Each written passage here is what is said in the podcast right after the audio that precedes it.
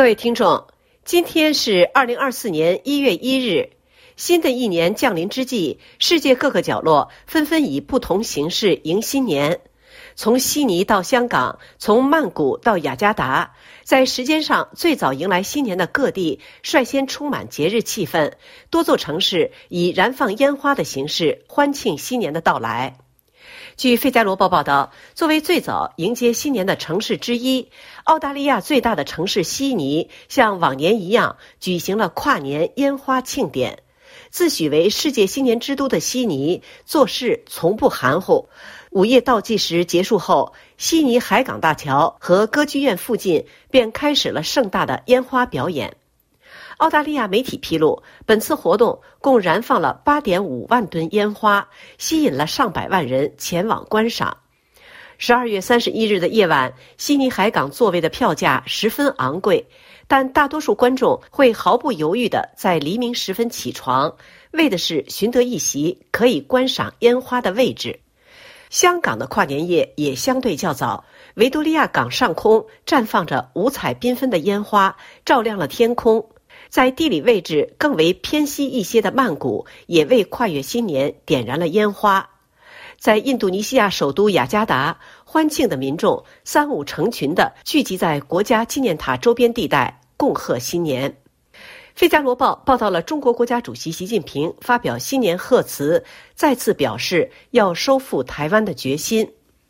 习近平在中央电视台转播的讲话中指出，两岸同胞要同心协力，共享中华民族复兴的辉煌。实际上，在十一月中旬与美国总统会面时，中国国家主席就曾表示，统一台湾是不可避免的。自二零一六年蔡英文上台以来，北京并未放弃以武力征服台湾的决心，一直对台湾施加强大的军事和经济压力。特别是最近数月来，在台湾即将迎来大选的前夕，北京更加大了对台湾周边的军事压力。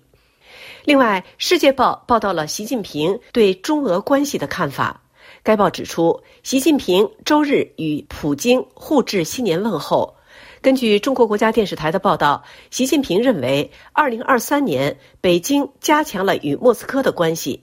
习近平指出，面对百年未有之大变局和风云变幻的地区以及国际形势，中俄关系保持健康与稳定发展，沿着正确方向稳步前行。在双方的共同努力下，不断加深了政治互信，加强了战略协作，互利合作，不断结成新成果。二零二四年新年的第一天，中国国家主席习近平也表达了对中美关系的愿望。《费加罗报》引述中央电视台的报道指出，习近平希望在中美建交迎来四十五周年之际，两国以实际行动推动中美关系稳定、健康、可持续发展，并强调愿与拜登总统共同努力，继续推进中美关系，造福两国和两国人民，促进世界和平与发展。习近平还表示，坚持相互尊重、和平共处、互利合作是中美正确交往之道。此外，辞旧迎新之际，俄乌与以哈两大战场的战火仍在继续。继乌克兰对俄罗斯别尔哥罗德州发动袭击，造成二十二人死亡之后，俄罗斯周日对乌克兰发起了新的袭击。四架伊朗制造的沙希德无人机对乌克兰东北部城市哈尔科夫进行了袭击。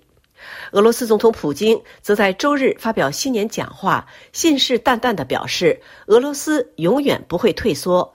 普京表示，一次又一次的事实证明，俄罗斯能够解决最困难的任务，没有任何力量可以分裂俄罗斯。